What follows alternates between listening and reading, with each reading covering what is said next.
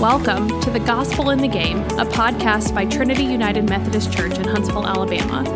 Join us as we look together for the gospel of Christ in the games we love.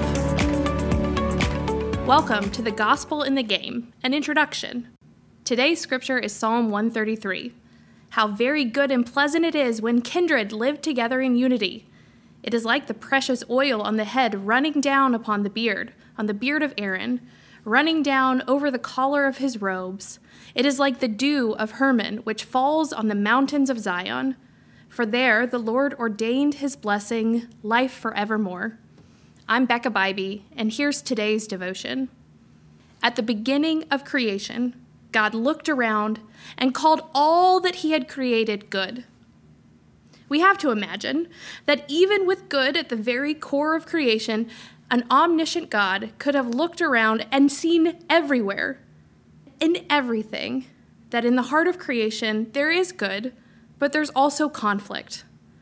When God created more than one human, God must have known that those two people had at their core the capability for conflict and the capability for community. Now, we as humans can blow conflict up to be the big, bad part of humanity you know, like war. Just like that, we can blow up our desire for community to be the all good part of humanity.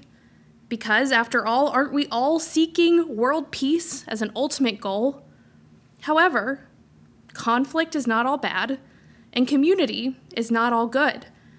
And we need both conflict and community to move the world forward into new and hopefully better directions. God certainly shows up in both conflict and community. So maybe that's why we as humans are so drawn into the world of games.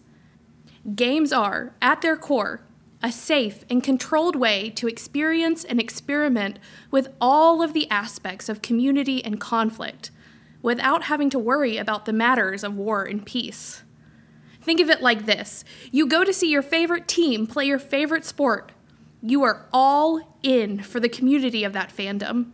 You have the team shirts, you know the team cheers, and you feel a part of something special and something bigger than yourself.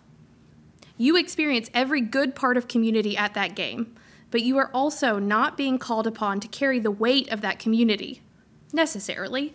You simply get to be a piece in a larger organization. At that game, you also get to see the fullness of conflict from a safe and healthy distance. You can joke with your neighbor about a friendly rivalry of your teams. You can wish for a swift and decisive victory for your side without actual lasting harm being done, we hope. You get to stand for something that is not wrapped up in complex thought about politics, culture, or society. You get to be against something without hate or dehumanization.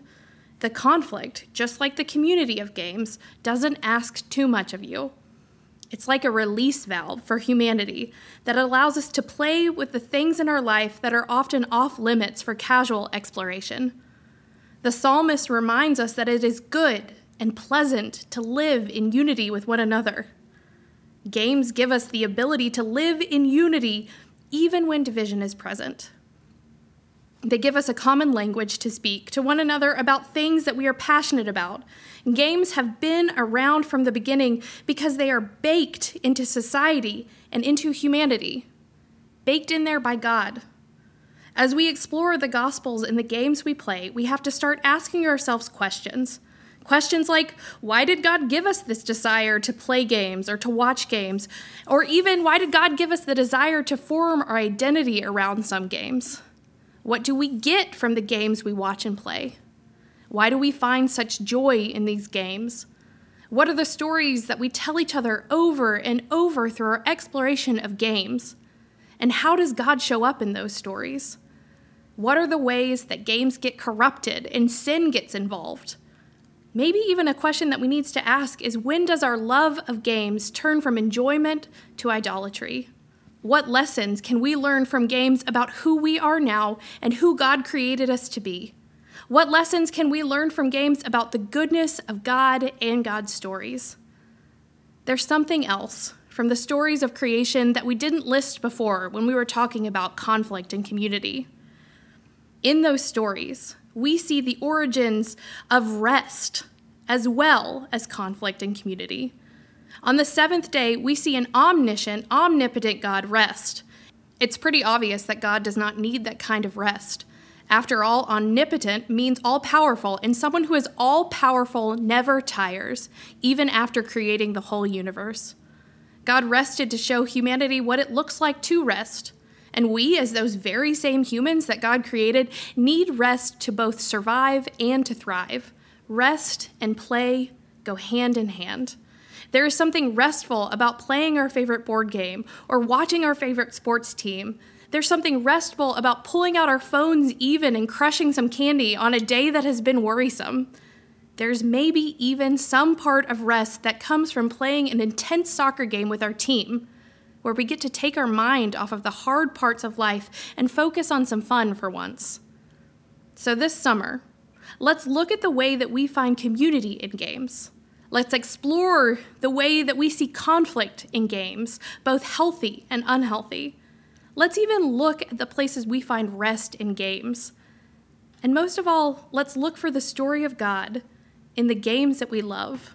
Let's examine Cinderella stories. Let's find the fruit of the Holy Spirit that flows when we're doing something we love or working with a team to accomplish a goal. Let's intentionally put on our spiritual decoder rings and explore the gospel of Christ in the games we love.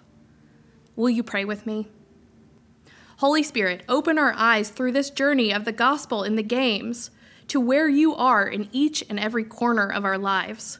Show us how you are present when we lie down and when we wake up.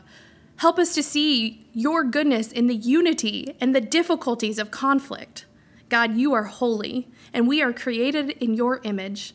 May we reflect you and reflect upon you in this journey together. Amen.